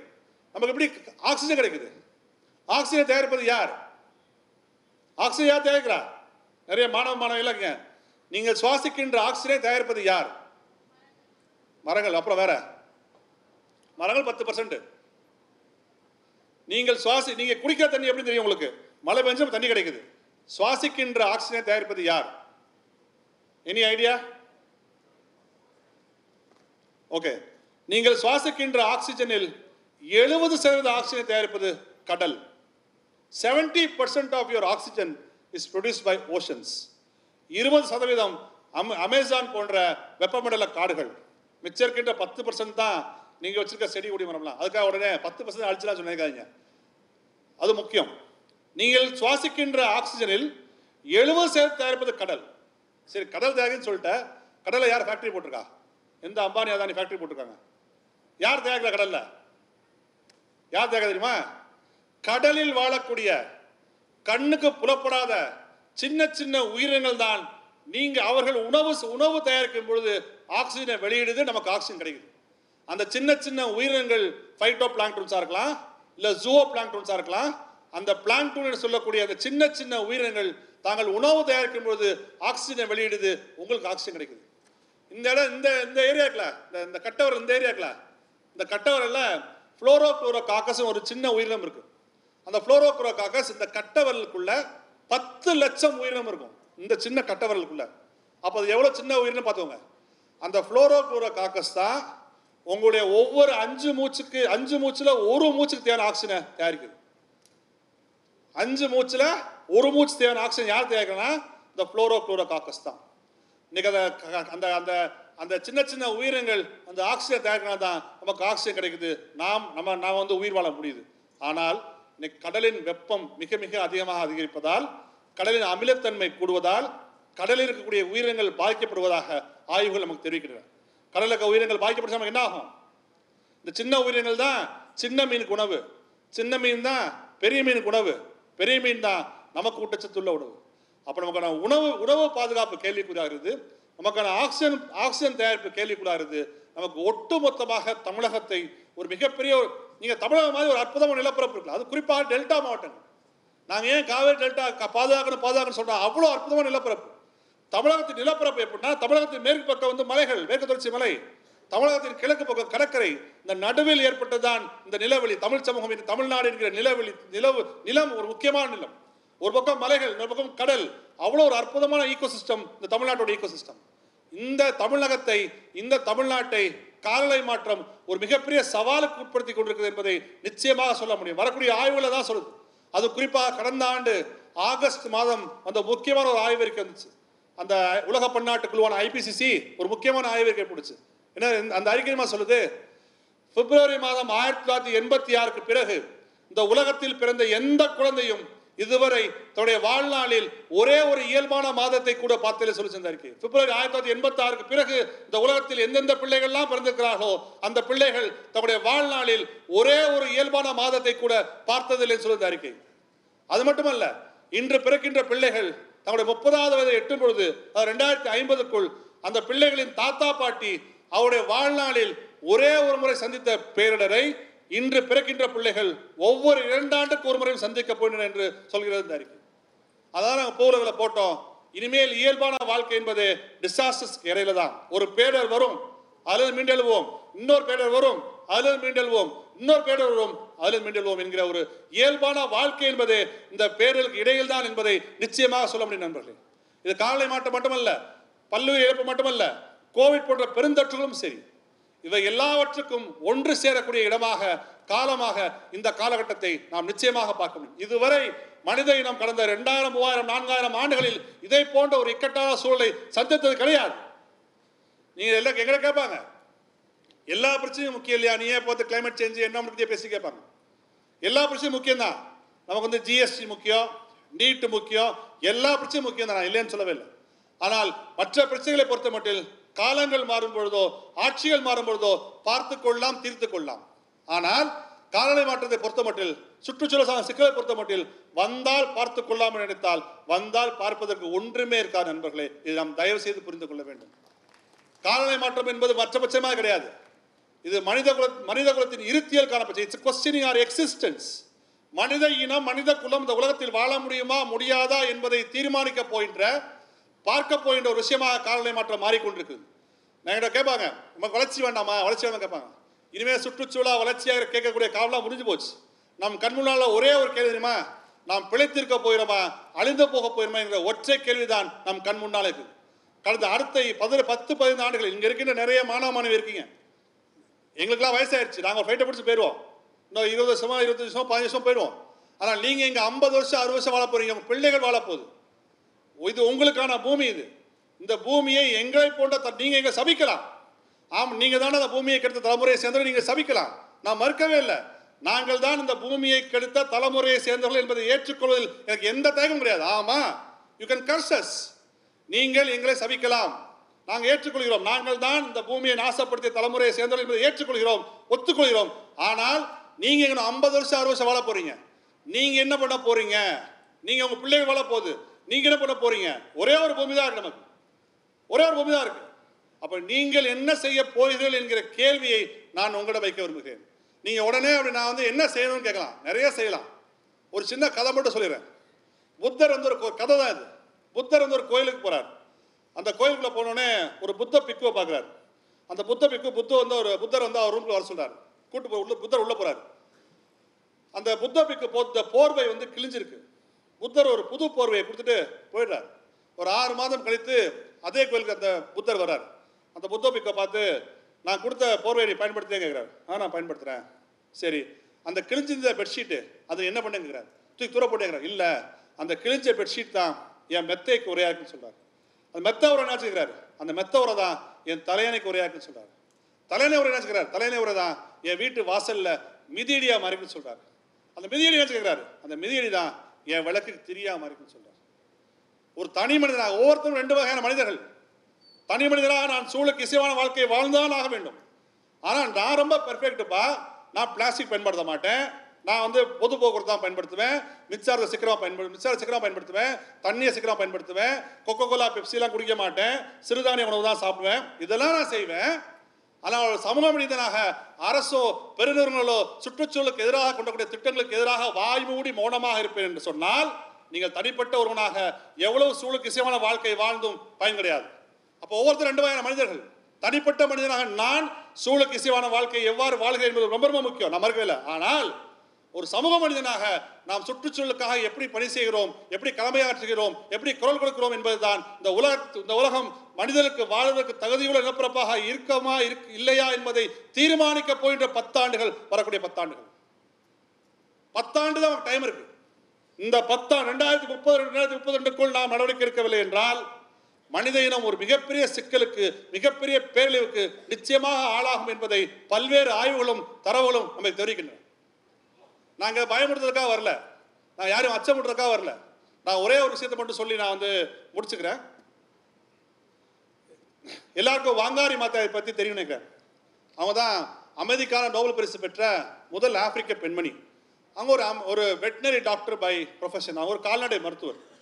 அவங்க வந்து அந்த அமெரிக்கா நோபல் பரிசு வர்ற வரைக்கும் உலகத்துக்கு வாங்காரி மாத்தான யாரும் தெரியாது? யாருக்கும் தெரியாது வாங்காரி மாத்தான அவங்க போகிறாங்க அவார்டு வாங்குறாங்க திரும்பி வர்றாங்க. உலகத்தில் இருக்கிற எல்லா பத்திரிக்கையாலும் நிற்கிறாங்க நீ யார்? தாயின்னு கேட்குறாங்க நானாக தான் நான் சொல்லியிருப்பேன். நான் சுந்தரராஜன். நான் பூலை நம்பர் இருக்கேன். நான் வந்து எங்கள் ஊர் வந்து சங்கரவில் பக்கம் முள்ளிக்குளம் கிராமம். நான் இன்ஜினியரிங் படித்து நான் சொல்லியிருப்பேன். ஆனால் அவங்க வாங்காரி மாத்தா இல்லையா? அவங்க ஒரு கதை சொன்னாங்க. ஒரு காடு தீப்பிடிச்சி எரியுது. அந்த காட்டில் இருக்க சிங்கம் புலி யானை எல்லாம் சும்மா படுத்துருக்கு. ஒன்றுமே செய்யலை. ஒரே ஒரு தேன் சிட்டு ஹம்மிங் பேர்டு மட்டும் பறந்து போய் பக்கத்தில் இருக்கின்ற நீர்நிலையில் போய் ஒரு சின்ன அழகில் ஒரு சொட்டு தண்ணியை கொண்டு வந்து அந்த தீ மேலே ஊற்றுது ஒரு தடவை இல்லை. போகுது எடுக்குது ஊற்றுது போகுது எடுக்கு செஞ்சுக்கிட்டே இருக்குது தண்ணி எடுக்குது ஊற்று செஞ்சுக்கிட்டே இருக்கு. ஒரு ரெண்டு மணி நேரம் கழிச்சு ஒரு முயல் குட்டி வந்து அந்த ஹம்மிங் கூப்பிட்டு லூசா நீ. அவ்வளோ பெரிய யானை படுத்துருக்கு அது போய் தும்பிக்க தண்ணி கொண்டு வந்து அணைச்சா ஒரு செகண்ட் அணைச்சிடலாம். சிங்கம் படுத்திருக்கு புலி படுத்திருக்கு நீ ஒரு தம்மா துண்டு லில்லி புட்டான் ஹம்மிங் பேர்ட் தேன்சிட்டு ஒன்னால் என்ன செய்ய முடியும்? கிடைச்சான் அது ஹம்மிங் பேர்ட் பதில் சொல்லிச்சான் என்னால் எதை செய்ய முடியுமோ? எவ்வளோ காலம் செய்ய முடியுமோ? எவ்வளோ சிறப்பாக செய்ய முடியுமோ? அதுவரை நான் செய்து கொண்டே இருப்பேன்னு சொல்லிச்சான் ஹம்மிங் பேர்ட் இந்த கதை மற்ற விலங்குகள்லாம் போச்சான் மற்ற விலங்குகள்லாம் சேர்ந்து அந்த காட்டுத்தீ அணைச்சாங்களாம் வாங்காரி மாத்தை சொன்னாங்க நான் இந்த உலகத்தின் ஹம்மிங் பேர்டாக இருக்க சொன்னாங்க. நண்பர்களே நாம் அனைவரும் இந்த உலகத்தின் ஹம்மிங் பேர்டுகளாக மாற வேண்டிய காலகட்டம் இந்த காலகட்டம். எங்களை எதுமா பெரிய வருத்தம்? தமிழர்களைப் போல் இயற்கையை நேசித்த ஒரு சமூகம் உலகத்திலே கிடையாதுங்க. இயற்கையை நேசித்து கொண்டாடிய எல்லா தொழிற்குடிகளையும் உலக வல்லாதிக்கு அழித்து விட்டன. அது ஆஸ்திரேலியாவை சேர்ந்த அபார்ஜினானாலும் சரி வட அமெரிக்காவை சேர்ந்த சிவப்பிந்தியரானாலும் சரி மாயோன் இன்காரம் சரி எந்தெந்த இனங்கள் இயற்கையை நேசித்ததோ அந்த இனங்களை உலக அழித்து விட்டன இயற்கையை நேசித்து எஞ்சியிருக்கின்ற ஒரே ஒரு சமூகம் தொல்குடி சமூகம் தமிழர்கள் மட்டும்தான் என்பதை தயவு செய்து நாம் நினைவு கொள்ள வேண்டும். அதனால தான் சங்க மரம் சா மருந்தும் கொள்ளா ஒரு பாடல் வரும். இந்த மரத்தில் இருக்கின்ற இலைகளை பறித்து கசாயம் காய்ச்சி என் நோயை குணப்படுத்த முடியும் என்றால் குணப்படுத்து. இந்த மரத்தில் இருக்கின்ற பழங்களை வெட்டி என் நோயை குணப்படுத்த முடியும் என்றால் குணப்படுத்து. ஆனால் இந்த மரத்தை கொன்றுதான் மரத்தை வெட்டிதான் நான் உயிர் வாழ வேண்டும் என்றால் என்னை சாக விடு மரத்தை வாழ விடு சொன்ன சமூகம் தமிழ் சமூகம். அதனால தான் திருவள்ளுவர் வந்து சொல் இன்னைக்கு தான் நீங்கள் வந்து பயோடைவர்சிட்டி கன்சர்வேஷன் ஆக்ட் பற்றி பேசுறீங்க பல்லுயிரிய பாதுகாப்பு சட்டம் பற்றி பேசுறீங்க ஆனால் ரெண்டாயிரத்தி ஆண்டுக்கு முன்பாக திருவள்ளுவர் சொல்லிட்டு போயிட்டாரு பகுத்துண்டு பல்லுயிர் ஓம்புதல் நூலோர் தொகுற்றவற்றெல்லாம் தலைன்னு சொல்லிட்டு போயிட்டாரு. பிறப்புக்கும் எல்லா உயிர்க்கும் என்று சொன்ன ஒரே ஒரு செவ்வி இலக்கியம் தமிழ் இலக்கியம் மட்டும்தான். பிறப்புக்கும் எல்லா எந்த இலக்கியம் சொல்லியிருக்கு? அந்த வழித்தோட்டில் வந்தால்தான் பாரதியால் பாட முடியாது காக்கை குருவி எங்கள் ஜாதி நீல் கடலும் மலையும் எங்கள் கூட்டு பாரதியால் பாட முடியாது எந்த ஷேக்ஸ்பியரும் எந்த கீட்ஸும் எந்த வேர்ட்ஸத்தும் பாடிய கிடையாது. இந்த இந்த வரிகளை. அப்படி இயற்கையை நேசித்து இயற்கையோடு இயந்த வாழ்வை வாழ்ந்த ஒரு தமிழ் சமூகம் இன்னைக்கு ஒரு மிகப்பெரிய சூழல் சிக்கலில் சிக்கி தவிக்கிறது என்பதுதான் எங்களை போன்ற ஒரு மிகப்பெரிய கவலை நண்பர்களே. நிச்சயமாக சூழல் குறித்து அதிகம் பேச வேண்டும் உரையாட வேண்டும் என்பதற்காக தமிழக பள்ளிக்கல்வித்துறை அண்ணா நூற்றாண்டு உலகத்தில் ஏற்பாடு செய்த இந்த கூட்டத்தில் உங்களுடன் பேசுவதில் பெரும் வாய்ப்பாக கருதுகிறேன். அனைத்து அனைத்து அதிகாரிகளுக்கும் நூலகர்களுக்கும் நான் நன்றி தெரிவித்துக் கொள்கிறேன். தாம் இயற் இந்த இந்த உலகங்கிறது இந்த பூமிங்கிறது நம்ம தாத்தா பழம் சொத்து கிடையாது. நம்ம பேரம்பத்திற்கு கடன். அதை வட்டிய முதலமாக அடுத்த தலைமுறை கொடுக்கக்கூடிய பொறுப்பு நாம் அனைவருக்கும் சொல்லி என்று சொல்லி வாய்ப்புக்கு நன்றி தெரிவித்து விடைபெறுகிறேன். நன்றி வணக்கம். ஆக்சுவலி நீங்கள் இந்த மாதிரி ஒரு சேஞ்சுக்கு ஒரு முக்கியமான காரணம் வந்துட்டு எனக்கு தெரிஞ்சு கார்பேஜ் ஏன் நான் நான் இருக்க ஏரியா வந்து கொடுங்கியூர். கொடுங்கியூரில் வந்துட்டு நீங்கள் எங்கே இருக்கீங்கன்னு கேட்டால் குப்பமேடுல இருக்கோம் அப்படின்னு அப்படின்னு சொல்லுவாங்க. ஸோ அது சொல்லும் போது வந்து கேட்குறவங்களுக்கு எப்படி ஒரு ஆக்வர்ட் ஃபீலிங் வரும்? அப்போ நான் இவ்வளோ குப்பை சேருது. குப்பை சேர்ந்து ஒரு இடத்துல நம்ம அந்த குப்பையை கொட்டுறோம். அந்த குப்பை மக்காமல் அப்படியே அதே இடத்துல இருக்குது அது பெருகி பெருகி பெருகி நிறைய லேண்ட்ஃபில்ஸ் அப்படியே சுற்றி அப்படியே ஒரு மலை மாதிரி குவிஞ்சு கிடக்குது. அந்த அதுலேருந்து குப்பை அப்படியே கூவம் ஆற்றுல சரியும். ஸோ அந்த குப்பைனால இவ்வளோ பிரச்சனை வருது. அதற்கு நம்ம மாநிலத்திலேயோ இல்லை நம்மளுடைய நாட்டிலேயோ ஏதாவது ஒரு சட்டம் இருக்கா? ஏன்னா வெளிநாட்டில் வந்துட்டு நிறைய சட்டங்கள் இருக்குது அவங்க வந்து துபாயிலலாம் வந்து குப்பையை தனி தனித்தனியாக பிரித்து வைக்கலனால எடுத்துகிட்டே போக மாட்டாங்களாம். அந்த மாதிரி இருக்க சமயத்துல நம்ம நாட்டுல அதுக்கேத்த மாதிரி சட்டம் சட்டம் இருக்கா? அப்படி இருந்து அதை பின்பற்றுறோமா நம்ம? அது நீங்கள் கேட்ட கேள்விக்கு பதில் சொல்றதுக்கு முன்னாடி நான் சின்ன தகவலை சொல்கிறேன் உண்மையில் ஒரு ஐம்பது அறுபது ஆண்டு காலங்களுக்கு முன்பாக குப்பையை வந்து செல்வமான நினைச்ச சமூகம் தமிழ் சமூகம். நீங்கள் கிராமத்தில் போய் பார்த்தீங்கன்னா ஒரு வயசான பாட்டி தாத்தா குப்புசாமி குப்பாத்தா குப்பாயி குப்பை என்னது இது? தன் பிள்ளைகளுக்கு செல்வமாக குப்பை. ஏன் தெரியுமா? ஒரு ஐம்பது அறுபது ஆண்டுகளுக்கு முன்பாக இந்த பேட்டரி கிட்டலாம் கிடையாது. இந்த பிளாஸ்டிக்லாம் கிடையாது. ஸோ தக்காளி அழுகி போயிடும் இல்லை வாழைப்பழ தோல் இருக்கும். அதை போய் ஒவ்வொரு தெருவுக்கு ஒரு குப்பை கிடங்கு ஒன்று இருக்கும். அதில் போய் போட்டுருவாங்க. அது ஒரு ஒரு மாதத்துக்குள்ளே உரமாக மாறிடும். அந்த உரத்தை எடுத்து போய் வயலில் போய் போடுவாங்க. அவங்களுக்கு வந்து விளைச்சல் வந்து அதிகமாக இருக்கும். ஸோ குப்பையை செல்வமாக நினைத்த சமூகம் தமிழ் சமூகம். இன்னைக்கு நினைக்க முடியுமா? முடியாது. முடியாது. நீங்கள் கேட்ட கேள்வி வரும்னா நம்ம ஊரில் வந்து சாப்பாடுக்கு பஞ்சம் வரலாம் தண்ணிக்கு பஞ்சம் வரலாம் ரூல்ஸ் ரெகுலேஷன்ஸ் பஞ்சமே கிடையாது. அப்ப அந்த மாதிரி ஒரு எல்லாத்துக்கும் ரூல்ஸ் இருக்கு. எல்லாத்துக்கும் சட்டம் இருக்கு.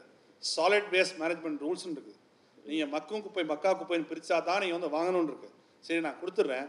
நீங்கள் வாங்கிட்டு போகிற வண்டி ஒன்றான போடுறீங்க.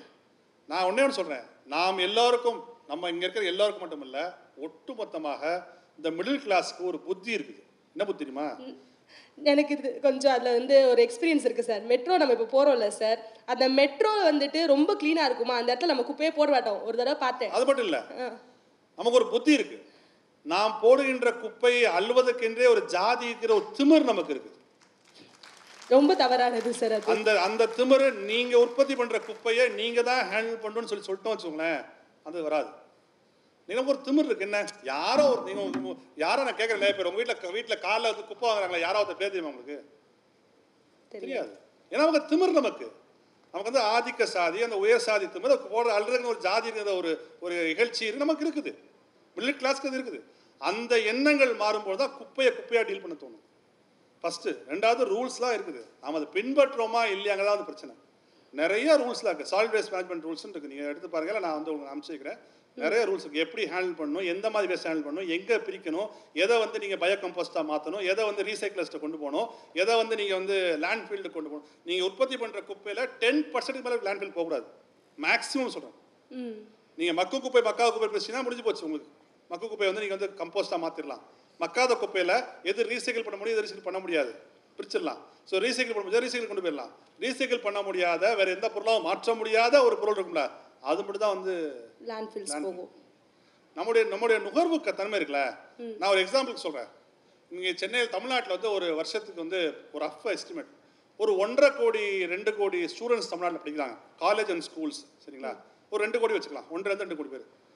நீங்கள் ஒரு ஸ்டூடெண்ட் ஒரு மாஸ்க்கு பல ஸ்டூடெண்ட்ஸ் வந்து வாரத்துக்கு ஒரு ரெண்டு நாள் பேனா யூஸ் பண்ணுறாங்க அதெல்லாம் விட்டுருங்க. நான் ஒரு ஸ்டூடெண்ட் ஒரு மாதத்துக்கு ஒரு பேனா மட்டும் வச்சுக்குவோம். அப்போ வருஷத்துக்கு இருபத்தி நாலு கோடி மக்கி போகாத பால் பாயிண்ட் பேனாக்களை மாணவர் மாணவியர் மட்டும் குப்பையில் போடுறீங்க. நான் ஜஸ்ட் பேனா மட்டும் சொல்கிறேன் நான் பிளாஸ்டிக் வாட்டர் பாட்டில் மற்ற குப்பைக்குலாம் போகவே இல்லை. நீங்கள் பேனா யூஸ் பண்ணீங்களா காலேஜ் ஸ்டூடெண்ட். மாதத்துக்கு ஒரு பேனா யூஸ் பண்ணீங்களா அது எங்கே போகுது குப்பைக்கு தான் அது மக்கி போகுமா? போகாது. அப்புறம் நீங்கள் ரெண்டு கோடி ஸ்டூடெண்ட்ஸ் ஒரு வருஷத்துக்கு இருபத்தி நாலு கோடி பேனாவை தூக்கி போடுறீங்க ஸோ நான் வந்து இன்னும் இங்க் பண்ண வச்சுருக்கேன். என்ன பிரச்சனை இல்லை உங்களுக்கு? புரியுது. ஒரு பிரச்சனை இல்லைல்ல ஸோ எல்லாவற்றையும் நம்ம கிட்ட தான் ஆரம்பம். சார் ஒருவேளை இந்த சாலிட் வேஸ்ட் மேனேஜ்மெண்ட் ரூல்ஸ் எல்லாத்தையும் நம்ம வந்து ஃபாலோ பண்ணணும் இங்கே இருக்க எல்லாரும் உதாரணத்துக்கு தமிழ்நாடு முழுக்க ஃபாலோ பண்ணுது அப்படின்னு வச்சுக்கோங்களேன். பத்து வருஷத்துக்கு அப்புறம் நம்ம நாடு எப்படி இருக்கும்? இல்லை நான் வந்து ஒரு விஷயத்தை சொல்ல விரும்புகிறேன் முதல்ல ஏன் குப்பையை உற்பத்தி பண்ணணும்? எங்கள் அண்ணன் படித்த புக்கை நான் படித்தேன் நான் படித்த புக்கை என் தங்கச்சி படித்தா என் தங்கச்சி படித்த புக்கை என் தம்பி படித்தான் இன்னைக்கு நீங்கள் யாராவது படிக்கிறீங்களா? இல்லை. இல்ல. அங்கேயே கேள்வி ஆரம்பிக்குதுல்ல? அங்கேயே கேள்வி சிலபஸ் மாறிச்சு வேற. சிலபஸ் மாறுறது வேற. அது வேற விஷயம். படிக்கலாமா அதை? பண்ணுறதில்ல நான் புக்ஸுக்கு ஒரு எக்ஸாம்பிள் சொல்கிறேன் பேனாவாக இருக்கட்டும் எதா எங்கள் அண்ணன் போட்ட சட்டை தான் நான் போட்டேன்.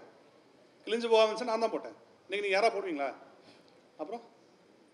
ஸோ அங்கேருந்தே பிரச்சனை இருக்குது. நம்மளே வந்து ஒரு இந்த உலகத்தில் மல்டிநேஷனல் கார்பரேஷன்லாம் என்ன பண்ணிக்காங்கன்னா நீங்கள் ஒரு கமாடிட்டி அவங்க உற்பத்தி பண்ணுற பொருளை வாங்குறதுக்கான ஒரு கமாடிட்டி நீங்கள் அதனால ஐஃபோன் தேர்ட்டின் வந்தோடனே ஐஃபோன் ஃபோர்டீன் நம்ம போகிறோம் நான் என்ன சேர்த்தா சொல்கிறேன் போகிறோம் இல்லையா? எல்லாருமே எல்லாருமே சேர்த்தா சொல்கிறாங்க ஸோ நமக்கு இந்த தாட் ப்ராசஸ் மாறினா தான் நீங்கள் வந்து ஒரு ஒரு குப்பைகளை உற்பத்தி பண்ணாத ஒரு உலகத்தை வந்து நோக்கி நம்ம வந்து போக முடியும். அதான் அந்த நான் ஒரு கதை சொன்ன புத்தர் கதை. அதோட முடிவில் ஒன்று சொல்ல மாட்டேன் நான்கு விஷயங்கள் முக்கியமானங்க. ரெஃப்யூஸ் மறுத்துருங்க. எதுக்கு இருபத்தஞ்சு ஜீன்ஸு முப்பத்தி ரெண்டு டிஷர்ட்னு யார் கேட்டா? ரெஃப்யூஸ் மறுத்துருங்க. ரெடியூஸ் குறைச்சி பயன்படுத்துங்க. ரீயூஸ் மறுபடியும் பயன்படுத்துங்க. கடைசியாக தான் ரீசைக்கிள் இது நம்ம இந்த இந்த கோட்பாடை ஃபாலோ பண்ணோம்னா நம்ம குப்பையே பெருசாக வராதுல்ல. Correct thank you sir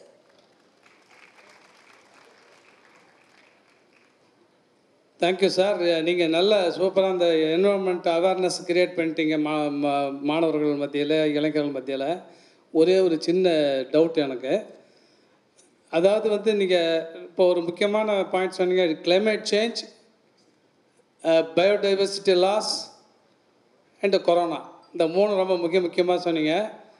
என்னுடைய லைஃப்பை பொறுத்த வரைக்கும் நான் வெஜிடேரியனாக மாறிட்டேன். இப்போ பயோடைவர்சிட்டி லாஸ் நான் வெஜிடேரியன்ஸால் நிறைய பயோடைவர்சிட்டி லாஸ் இருக்குது இப்போ இப்போ ஆக்சுவலாக இப்போ இப்போ இந்த இது கூட இப்போ கொரோனா கூட என்னென்னா அது இப்போ உயிரினங்கள்ட்டேருந்து இவங்க சாப்பிட்டதால தான் வந்தது அப்படின்றாங்க. இல்லை இல்லை.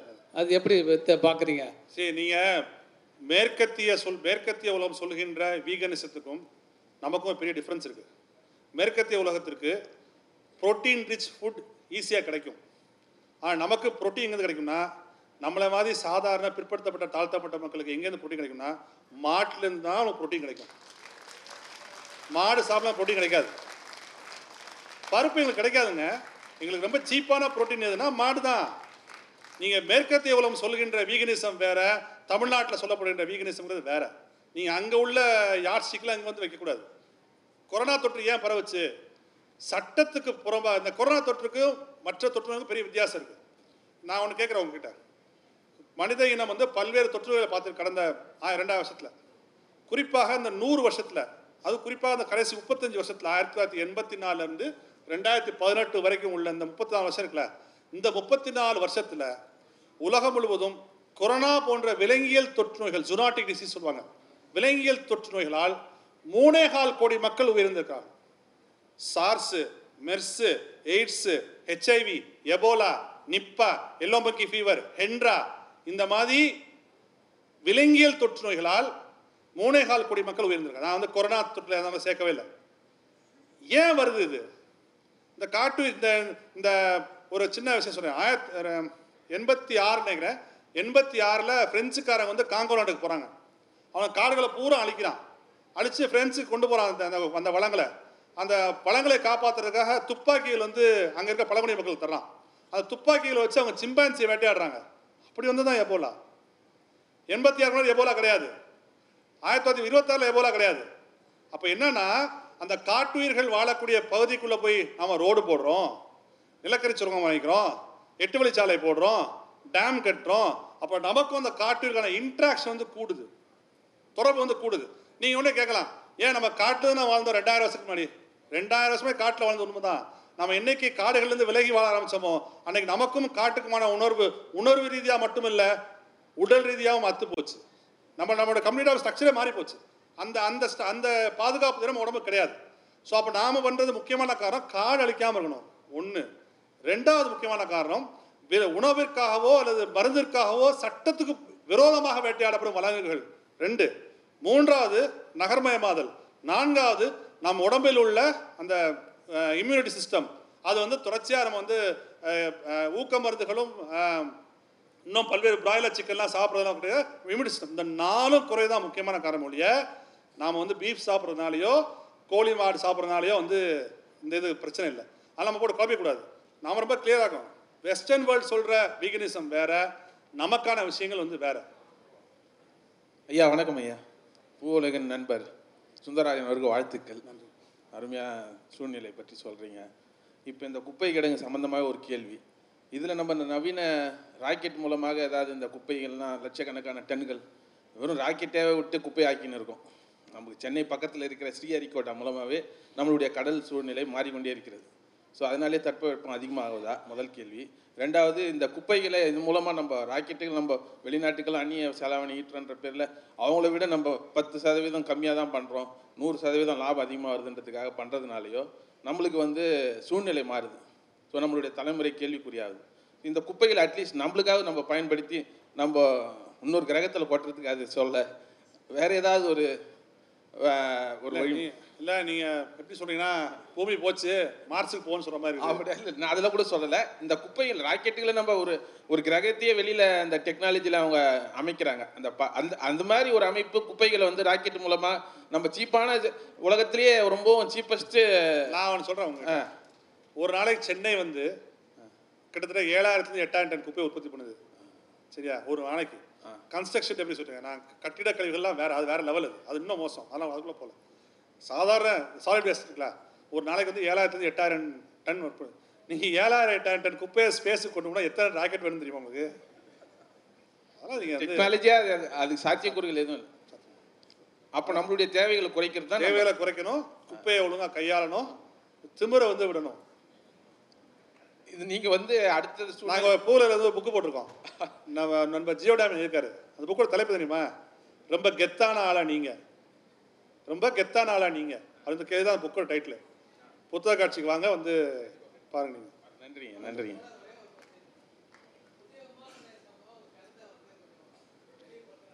இல்லை நாங்கள் தான் கட்டுமையாக எடுத்துருக்கோமே அதை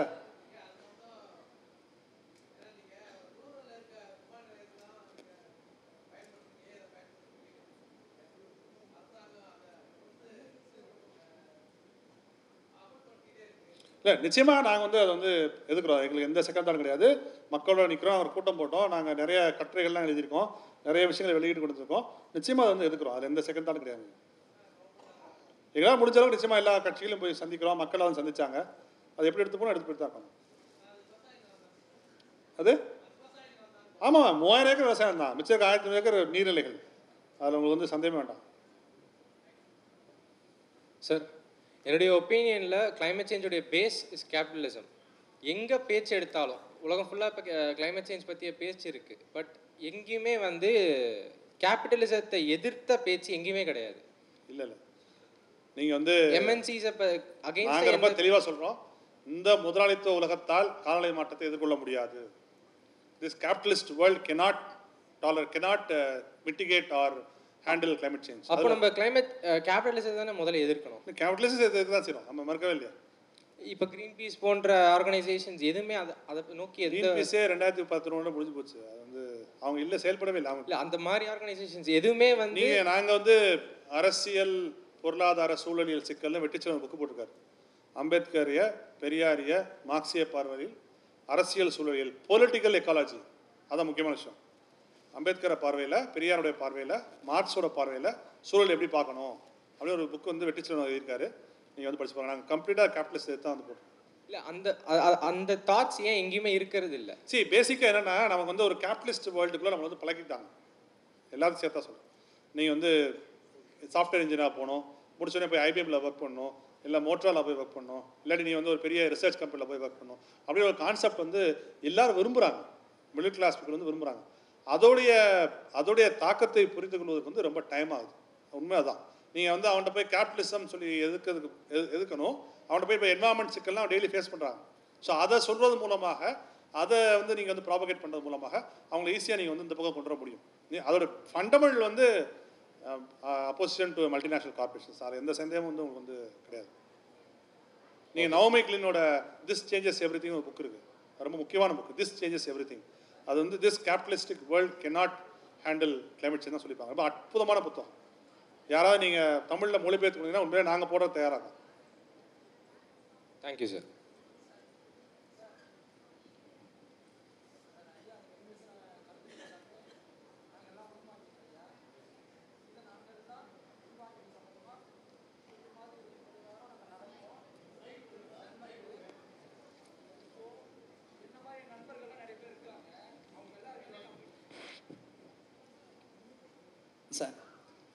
இப்போ என்னுடைய நண்பர்கள்லாம் நிறைய பேர் இருக்காங்க. அவங்களுக்கு ஒரு சில பேருக்கு தான் நான் இது- இதனுடைய கருத்துக்களை போய் நான் அதை அறிவுறுத்தி கொஞ்சமாவது மாற சொல்ல முடியும். ஆனால் எல்லார் கையிலையும் சொல்ல முடியுமானா அது ஒரு கேள்விக்குறி தான் ஆனால் நீங்கள் இது சம்பந்தமாக ஏதாவது ஒரு புக்கு இதன் மூலிமா ஒரு தலைப்பில் எழுதியிருக்கீங்களா ஐயா? அப்படி எழுதியிருந்தீங்கன்னா நூல் பெயர் சொன்னீங்கன்னா ஓ. நாங்கள் படித்து இல்லை வருங்கால சங்கதிகள் படித்து கண்டிப்பாக அதுக்கான ஒரு மாற்றத்தை ஏற்படுத்துவாங்கன்னு நான் நினைக்கிறேன். நிறைய புத்தகங்கள் போட்டிருக்கோம்.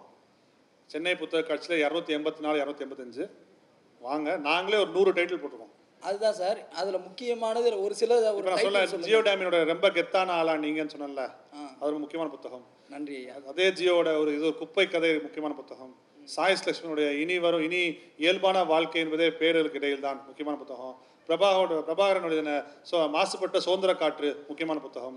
வெற்றிச்சனுடைய அம்பேத்கரிய பெரியாரிய மார்க்சிய பார்வையில் அரசியல் சூழலியல் முக்கியமான புத்தகம். நீங்கள் வாங்கங்க two eighty four eighty five two eighty four two eighty five Chennai புத்தக காட்சிக்கு நீங்கள் அவசியம் வாங்க நூ நூறு புக்ஸ்க்கு நாங்கள் மேலே வந்து நாங்களே போட்டிருக்கோம். இன்னும் பல பப்ளிஷர்ஸ் போட்ட புத்தகம் ஒரு தமிழ்நாட்டில் வந்து புத்தக காட்சியில் வந்து சுற்றுச்சூழல் சார்ந்த எல்லா புத்தகங்களும் கிடைக்கக்கூடிய ஒரு ஸ்டா- ஒரு இடம் வந்து பூலை நம்ம ஸ்டால். ஸோ நீங்கள் நிச்சயமாக வந்து வரலாம் நீங்கள் ஓகே நன்றி ஐயா. சார் எக்ஸ்கியூஸ் ரெண்டு கொஷின் சார் இப்போ நம்ம எக்காலஜி பற்றி பேசும்போது ஒரு மிகப்பெரிய நரேட்டிவ் இங்கே வர்றதே growth versus டெவலப்மெண்ட் நெக்ஸஸ் இந்த நெக்ஸஸில் நம்ம பேசும்போது ஆக்சுவலாக நம்ம என்ன கன்சர்வேஷன் பேசும்போதுமே அது ஆன்டி டெவலப்மெண்ட் இல்லைனா ஆன்டி க்ரோத்ன்ற ஸ்டாண்டுக்கு போகுது இல்லையா? அதை நம்ம எப்படி எதிர்கொள்கிறது சரி நம்ம யாருமே வளர்ச்சியை வேணாம்னு சொல்லவே இல்லைங்க. ஃபஸ்ட்டு விஷயம் பிடிச்சோம் எது வளர்ச்சிங்கிற கேள்வி நமக்கு இருக்குது இங்கே வேலைச்சியில் ஒரு மால் இருக்குங்க. சரியா? அந்த மால் வந்து ஒரு மணி நேரத்துக்கு பன்னெண்டாயிரம் யூனிட் மின்சாரத்தை கன்சியூம் பண்ணுது. ஒரு மணி நேரத்தில் டுவெல் தௌசண்ட் யூனிட்ஸ் மின்சாரத்தை கன்சியூம் பண்ணுது. எங்கள் கிராமம் சங்கரகோவில் பக்கம் முள்ளிக்கோவம் கிராமம். எங்கள் கிராமத்துக்கு ஒரு நாளைக்கு ஆயிரம் யூனிட் மின்சாரம் போதும். ஒரு நாளைக்கு. ஸோ அப்போ எங்கள் கிராமத்துக்கு பன்னிரெண்டு நாளைக்கு தேவையான மின்சாரத்தை இந்த மால் வந்து ஒரு மணி நேரத்தில் கன்சியூம் பண்ணுது இதை நீங்கள் வளர்ச்சின்னு சொல்லுவீங்களா வீக்கம் சொல்லுவீங்களா? இல்லை நீங்கள் சொல்கிறது எனக்கு புரியுது சார் இப்போ நீங்கள் இதுக்கு முன்னாடி அந்த பையன் கேட்ட கொஷனுக்கு நீங்கள் ஆன்சர் பண்ணும்போது நம்ம இந்த பொலிட்டிக்கல் எக்காலஜி மார்க்சியன் வியூவில் நம்ம பார்க்கும்போது எல்லா கிளாஸுக்குமா நம்ம ஒரே எக்காலஜி பேச முடியாது இல்லையா? இல்லை நிச்சயம் பேச முடியாது. நீங்கள் வந்து சென்னை நகரத்துக்குள்ளே இருக்கின்ற ஸ்லம் ஏரியா வேற நார்த்தில் இருக்க ஸ்லம் ஏரியா வேற. கண்டிப்பாக அது நான் ஸ்லம்ஸ்லேயே சொல்கிறேன் இல்லை எல்லாமே வேற வேளச்சேரியில் இருக்க ஒரு மாலையும் இப்போ ஒரு இங்கே இருக்க ஒரு கூவத்து கிட்ட இருக்க ஒரு ஸ்லம் ஏரியாவையும் மதுரை மாதிரி ஒரு ரூரல் ஏரியாவில் இருக்க ஒரு ஏரியாவையும் அதற்கான எக்கலாஜிக்கல் பெர்ஸ்பெக்டிவ் நம்ம எப்படி எடுத்துகிட்டு போகிறோம் முன்னாடி? இல்லை சரி நான் தான் சொல்கிறேன் அப்போ நீங்கள் இந்த டெவலப்மெண்ட் மாடலை கொஸ்டின் பண்ணுறதுக்கான முக்கியமான காரணம் என்ன தெரியுமா? அதுதான். இன்னைக்கு நீங்கள் யார் இந்த கூவங்கரை ஓரமாக வந்து நிற்கிறேன் வந்து உட்கா செட்டில் சொன்னீங்க அப்போ ஏதோ ஒரு திட்டத்துக்கு எங்கேயோ இடத்த கொடுத்துட்டு நெய்வேலியிலையோ இல்லை திருவண்ணாமலையிலையோ இல்லை திருநெல்வேலியோ எங்கேயோ ஒரு ஒரு திட்ட ஒரு திட்டத்துக்காக இடத்த கொடுத்தவங்க தான் இங்கே வந்து வந்து கரையோரமாக வந்து செட்டில் ஆகிறாங்க அது லாஜிக்காக அது அப்படி தான் நாங்கள் படிச்ச வரைக்கும் அப்படி தான் இருக்குது நாங்கள் சைட் பண்ணி தான். ஸோ அப்போ நீங்கள் எதை எதை நீங்கள் ஏன் நீங்கள் எல்லாம் பொதுவாக கேள்வி வைக்கிறீங்க? அந்த திட்டத்துக்கு ஏன் இருக்கிறீங்க இந்த திட்டத்துக்கு ஏன் இருக்கிறீங்களா இன்னைக்கு பரந்தூரில் வந்து மூவாயிரம் ஏக்கர் விவசாய நிலம். அவங்க எங்கே போவாங்க? இல்லை அது அதற்கான ஆல்டர்னேட்டிவ் நம்ம என்ன கொடுக்குறோன்றது தான் ஸோ அதான். ஸோ நம்ம என்ன சொல்றோம்னா டீசென்ட்ரலைஸ்ட் growth.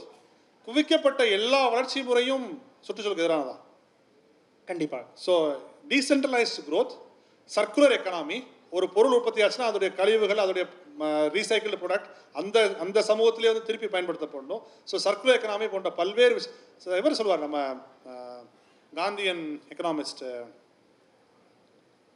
தேசி Kumarappa.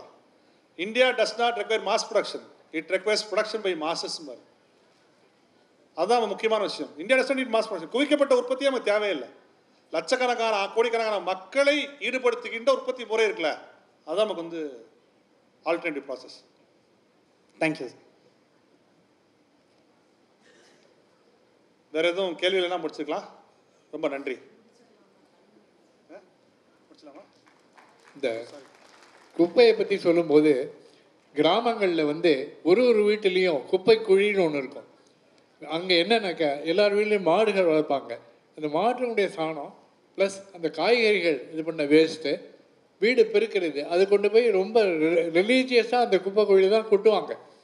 அது அப்படியே மக்கி போய் ஒரு வருஷம் ஆறு மாதம் ஒரு வருஷம் உடனே அதை வந்து எருவாக வந்து ஒரு வண்டிக்கு இவ்வளோன்னு சொல்லி வாங்கி விவசாயத்துக்கு யூஸ் பண்ணுவாங்க.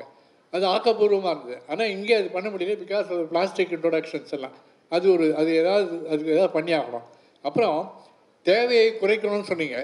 தேவையை குறைக்கணும்ல தேவைக்கு மட்டும் வாங்குங்க நான் சொல்கிறேன் அந்த காலத்துல எல்லாம் இப்போ வந்து இவ்வளவு துணி கடைகள் இருக்குது போய் கும்ப கும்பலாக நிற்கிறீங்க வாங்குறீங்க. இது தேவையா? ஒவ்வொருத்தருடையும் அளவுக்கு மேலே பத்து மடங்கு துணிமணிகள் இருக்குது அந்த காலத்தில் எப்படின்னா நான் ஃபிஃப்டிஸில் பிறந்தோம் ஃபிஃப்டிஸில் ஸ்கூல் படித்தவன் வருஷத்துக்கு ரெண்டு துணி தான் வாங்குவாங்க. ரெண்டு செட்டு ஒன்று for Deepavali another for birthday in between ஏதாவது கிடைக்குமான்னு பார்த்தா ரிலேஷன்ஸ் வீட்டு ஃபங்க்ஷன்ஸுக்கெல்லாம் போகும்போது குழந்தை வந்திருக்கு ஒரு ட்ராயர் கொடுப்போம். ஒரு சட்டை துணி கொடுப்போம். தைக்கிறதுக்கு தான் கொடுப்பாங்க. தைச்சு ரெடிமேட்லாம் கிடையாது. அந்த மாதிரி அதை தவிர அடுத்த வருஷம் வரும்போது அண்ணனோட சட்டையை தான் தம்பி போடுவான். நான் போட்டிருக்கேன் அது மாதிரி நிறைய. அந்த சிக்கனங்கள்லாம் இப்போ கிடையாது. இப்போ எல்லாம் ஃபேஷன் ஒரு தடவை தொட்டா தூக்கி போடு. ஒரு அட்வர்டைஸ்மெண்ட் தான் உடனே வாங்க. அந்த தேவைகளை குறைச்சி ஒன்றுமே இல்லை. ஒரே ஒரு வாரம். ஒரே ஒரு வாரம் நான் சேலஞ்ச் பண்ணுறேன் ஒரு வாரம். யாருமே துணி கடைக்கு போக மாட்டோம் படியேற மாட்டோம்னு ஒரு சேலஞ்ச் பண்ணி விரதம் இருந்து பாருங்கள் யாரும் அம்மனமாக தெரிய போகிறதில்ல எல்லார்கிட்டையும் அளவுக்கு மேலே துணி இருக்குது இருந்து பாருங்கள் அப்போ அதனுடைய இது உங்களுக்கு தெரியும். அது முக்கியமான விஷயம். நம்ம வந்து நம்முடைய தேவைகளை குறைச்சிட்டு சிக்கனத்தை கடைப்பிடிச்சு இது பண்ணணும். குப்பைகளை பொறுத்தவரைந்து பிளாஸ்டிக் இதை வந்து எப்படியும் அவாய்ட் பண்ணி பண்ணியே ஆகணும். அவங்க கேட்குறாங்க இப்போ அங்கே கேட்குறாங்க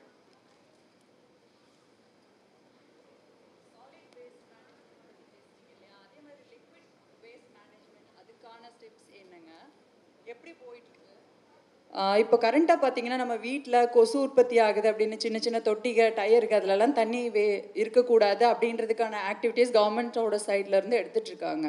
பட் இப்போ கூவம் ரிவர் இப்போ அந்த ட்ரைனேஜ் சிஸ்டம்ஸ் ஓப்பனாகவே இருக்குதுங்க.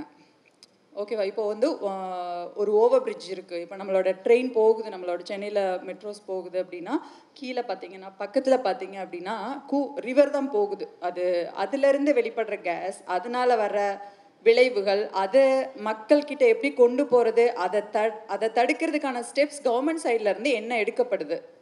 தொடர்ச்சியாக நாங்கள் சொல்லிட்டு இருக்கோம். ஒரு இவ்வளோ நாள் வந்து அரசாங்கம் வந்து என்ன பண்ணுச்சுன்னா இந்த கழிவுநீர் சுத்திகரிப்பாலை இருக்குல்ல வேஸ்ட் வாட்டர் ரீசைக்ளிங் பிளான்ஸ் அது வந்து ரொம்ப பெருசு பெருசாக போட்டாங்க. இத்தனை மில்லியன் கியூபிக் ஃபீட் இத்தனை மில்லியன் கியூபிக் மீட்டர் டன்ஸ்னு பெரிய பெரிய பிளான்ஸாக போட்டாங்க. நம்ம நெசப்பாக்கத்துலாம் வந்து ஒன்று போட்டாங்க. அரசாங்கம் சொல்லினா என்ன நாங்கள் கோரிக்கை வச்சோன்னா அது அரசாங்கம் செய்ய ஆரம்பிச்சிருக்கு. சின்ன சின்ன பிளான்ஸு அதாவது one one one million cubic feet குட்டி குட்டி பிளான்ஸாக வந்து அந்தந்த ஏரியாவில் நீங்கள் போட்டு அங்கேயே அந்த சாக்கடை அதாவது சுவேஜை வந்து ட்ரீட் பண்ணி அந்த ட்ரீட்டட் வாட்டரை வந்து நீங்கள் வந்து விடுங்கன்னு சொல்லியிருக்கோம் ஃபஸ்ட்டு ப்ராஜெக்டாக சென்னையோட தௌசண்ட் லைட்ஸ் கான்ஸ்டுவன்சில் வந்து கவர்மெண்ட் வச்சுருக்காங்க அந்த எம்எல்ஏ டாக்டர் நாகநாதன் எழு நாகராஜன் அதை செஞ்சு ஃபஸ்ட்டு ப்ராஜெக்ட் போட்டாங்க. என்ன ஆகுதுமா நீங்கள் பெரிய பெரிய பிளான்ட்டாக போடும்போது அந்த பிளான்ட் ஃபெயிலியர் ஆச்சு வச்சுக்கோங்களேன் அவ்வளோதான் அது சரி பண்ண இருபது நாள் ஆகும்னு வச்சுக்கோங்க. ஒட்டுமொத்த சென்னையோட கழிவுநீர் வந்து கூத்து தான் வந்து போகும். ஸோ இப்போ நீங்கள் சின்ன சின்ன பிளான்ட்டாக போட்டிங்கன்னா ஒரு இம்பேக்ட் வந்து அந்த சின்ன ஏரியாவில் முடிஞ்சு போயிடும் ஸோ கவர்மெண்ட்டில் சொல்லி ஃபஸ்ட்டு பிளான்ட் வந்து ஆல்ரெடி தௌசண்ட் லைட்ஸில் போட்டாங்க. ஸோ நாங்கள் ஸ்ட்ரெஸ் பண்ணி இனிமேல் எல்லா இடங்கள்லையும் வந்து ட்ரீட்டட் வாட்டர் தான் வந்து கூவத்துக்கோ இல்லை அடையாருக்கோ இல்லை பக்கிங்காம் கால்வாய்க்கோ போகணும். அப்படியே விஷயத்தை வந்து கம்பல் பண்ணி சொல்லிட்டு இருக்கோம் நிச்சயமாக ஒரு பப்ளிக் மூமெண்ட்டாக போச்சுன்னா இன்னும் கொஞ்சம் நல்லா இருக்கும். அண்ட் ஒன் மோர் நீங்கள் வந்து இப்போ இங்க் பென் தான் யூஸ் பண்ணுறீங்கன்னு சொன்னீங்க. இப்போ நம்ம கவர்மெண்ட்லேயே பார்த்தீங்கன்னா தோ உங்கள் பின்னாடி இருக்கிற சேர்ஸ் பிளாஸ்டிக்கில் இருக்குது வாட்டர் பாட்டில்ஸ் பிளாஸ்டிக் இருக்குது ஈவன் சென்ட்ரல் கவர்மெண்ட் ஐஆர்சிடிசி எங்கே போனீங்கனாலும் பத்து ரூபாய்க்கு ஒரு பாட்டில் கிடச்சிருது ஈஸியாக நம்ம யூஸ் பண்ணிட்டு போகிறோம் இது இதுக்கான அவேர்னஸ் எந்த அளவுக்கு நம்ம கிரியேட் பண்ணிட்டு இருக்கோம் எந்த அளவுக்கு அது ப்ரமோட் ஆகுது மக்கள் கிட்ட அப்படின்றதுக்கான ஒரு இல்லை நான் ஐஆர்சிடிசி விற்கிறாங்க தப்பு தான் not only IRCTC even in all the governments கிட்லே யாரோ யாரோ இருக்கட்டும். பட் நான் என்ன கேட்குறேன்னா நீங்கள் போகும்போது ஸ்டெயின்லெஸ் சார் நான் யூஸ் பண்ணுறேன் நீங்கள் எப்படி இங்க் பென் யூஸ் பண்ணுறீங்களோ அதே மாதிரி நான் நீங்கள் இல்லை. நாம எல்லாரும். சரி நான் மட்டும் இப்போ இப்போ நான் மட்டும் தான் சரி யூஸ் பண்ணேன் மற்றெல்லாம் சரி யூஸ் ஏன்னா ஏன்ட்டு நிறைய சேஞ்ச் பண்ண தேவை இருக்குது நான் நான் ஒரு அன்ஃபார்ச்சுனேட்டாக என்ன நான் சாஃப்ட்வேர் கம்பெனி ரன் பண்ணிட்டே நான் வந்து வாலண்டியர் இருக்கேன் பூவில் நம்பரில் ஸோ அந்த கம்பெனிக்கும் தேவையான விஷயம் நான் செஞ்சு தான் ஆகணும் ஆக வேண்டியது ஸோ நாம எல்லாருமே சொல்கிறேன் ஸோ நம்ம எல்லாருமே வீட்டில் வீட்டுக்கு போகும்போதோ வீட்டுக்கு போகும்போதோ ஒரு ஸ்டெயின்லெஸ் ஸ்டீல் பாட்டில் தண்ணி கொண்டு போக ஆரம்பிச்சிட்டோம்னா எது கிண்ணிலே தயாரிக்க போகிறாங்க எதுக்கு வந்து அக்வாஃபினா தயாரிக்க போகிறாங்க நீங்கள் வாங்குறது இல்லை அப்படின்னா யார் அதை தயாரிக்க போகிறா எஸ் ரெண்டு பக்கமும் சரி. நாம போய் கின்லேக்கு எதிராக போராடுறோம் அக்வாஃபினாக்கு எதிராக போராடுறோம் கோக்கு எதிராக போராடுறோம் அது நடக்கும். பட் மீன்வைல் நாம் இண்டிவிஜுவல் கன்சியூமர் நாமளும் வந்து மாறிட்டோம்னு வச்சுக்கோங்களேன். ஐ திங்க் த சேஞ்ச் அதுக்கான விழிப்புணர்வு மக்களை எந்த அளவுக்கு அடையுது அப்படின்றதுக்காக என்ன பொறுத்த மட்டும் அரசாங்கம் எந்த அளவுக்கு அதுக்கான விழிப்புணர்வுக்கான நடவடிக்கைகள் எடுக்கிறாங்க? என்ன பொறுத்த மட்டும் ஒரு அட்லீஸ்ட் ஒரு பத்து பர்சன்ட் வந்து நிச்சயமாக மாறிடுறாங்க. நாங்கள் நிறைய ஸ்கூல்ஸ்க்கு போகிறோம் காலேஜஸ் போகிறோம் பப்ளிக் பிளேசஸ் நிறைய போகிறோம் ஒரு பதினஞ்சு இருபது வருஷத்துக்கு முன்னாடி வந்து தண்ணி பாட்டிலாம் நினச்சி கூட பார்க்க முடியாது எடுத்து போக மாட்டாங்க யாரும். பட் இன்னைக்கு வந்து நிறைய பேர் எடுத்துகிட்டு போகிறாங்க ஒரு ஸ்டெயின்லெஸ் ஸ்டீல் பாட்டில் தண்ணி எடுத்துகிட்டு போ போகிறாங்க சரி நான் இன்னொன்று சொல்கிறேன் நீங்கள் இது எல்லாமே அவங்க கேட்டாங்கல்ல கேபிட்டலிஸ்டிக் ஸ்ட்ரக்சர் வந்து முக்கியமான ஸ்ட்ரக்சர் ஏன் தெரியுமா? நீங்கள் நான் வந்து மேட்டூரில் ஒரு கவர்மெண்ட் ஸ்கூலில் படித்தேன் நான் நைன்த்து எங்கள் எயித்து நைன்த்து படித்தேன் அங்கேருந்து எங்கள் ஊருக்கு போகும்போது திருவள்ளுவர் பஸ்ன்னு ஒரு பஸ் இருக்கும் அப்போ. இப்போ தான் அது எஸ்சிடிசி மாற்றிட்டாங்க ஸோ நீங்கள் பஸ்ஸுக்குள்ளே ஏறிங்க வச்சுக்கோங்களேன். ஒரு ட்ரம் போட்டு ஒரு சங்கிலி போட்டு தண்ணி வச்சுப்பாங்க. அந்த தண்ணி தான் நம்ம குடித்தோம் நீங்கள் மேட்டூர் கிளம்புனா சேலத்தில் ஃபில் பண்ணுவாங்க கரூரில் ஃபில் பண்ணுவாங்க திண்டுக்கல்லில் ஃபில் பண்ணுவாங்க மதுரையில் ஃபில் பண்ணுவாங்க ராஜபாத்தில் ஃபில் பண்ணுவாங்க. எங்கள் ஊர் புளியங்குடி பக்கத்தில் அங்கே போய் சேர்ந்துருவோம். அந்த குடிச்சு தான் போனோம். ஆனால் இன்றைக்கி ஒரு கேம்பெயின் நடக்குதுல்ல? பொதுவில் கிடைக்கக்கூடிய நீர் குடிப்பதற்கு உகந்ததில்லைன்னு. Publicly available water is not safe for drink அது யார் பண்ணுறா நெஸ்லே பண்ணுறாங்க பெப்சி பண்ணுறாங்க கோக் பண்ணுறாங்க ஸோ அந்த கேம்பெயினுக்கு எதிராகவும் நம்ம வந்து பேச வேண்டிய ஒரு தேவை இருக்குது. இன்றைக்கி நான் உங்கள்ட்ட ஒன்று கேட்குறேன் நீங்கள் தண்ணி பாட்டில் கொண்டு போகல. ஒரு ஒரு ஆர்குமெண்ட் கேட்குறேன் நீங்கள் கோயம்பேட்டில் தண்ணி போய் குடிச்சிருவீங்களா? கண்டிப்பாக மாட்டேன் சார் ஏன்னா உங்களுக்கு மைண்டில் பதிய வச்சுட்டாங்க. Publicly available water is not safe for drinking பதிய வச்சுட்டாங்க. ஸோ இந்த கேம்பெயின் நம்ம வந்து உடைக்கணும். இல்லை நம்ம எது எதுக்கோ விளம்பரம் பண்ணுறோம் இல்லைங்களா? இங்கே இங்கே இருக்கிற குடிநீர் வந்து நல்ல குடிநீர் தான் அப்படின்றதுக்கான ஒரு விளம்பரமோ இல்லை இந்த வாட்டர் பாட்டில்னால ஒரு நாளைக்கு நம்ம இப்போ அந்த அனியன் படத்தில் வர ஸ்டாட்டிஸ்டிக்ஸை நம்ம கிண்டல் பண்ணுவோம். பட் ஒவ்வொருத்தங்களும் ஒரு ஒரு அரை லிட்டர் பாட்டில் வாங்குனாங்க அப்படின்னா ஒரு நாளைக்கு எவ்வளோ பாட்டில் வருது அப்படின்ற அதுக்கான அவேர்னஸை நம்ம இன்னும் கொஞ்சம் கூட மக்கள்கிட்ட எடுத்துட்டு நிச்சயமா. போனால் இன்னும் நல்லா இருக்கும். நிச்சயமா அதை எடுத்துக்கிறோம். ஃபீட்பேக் நிச்சயமா எடுத்துக்கிறோம். Okay sir thank you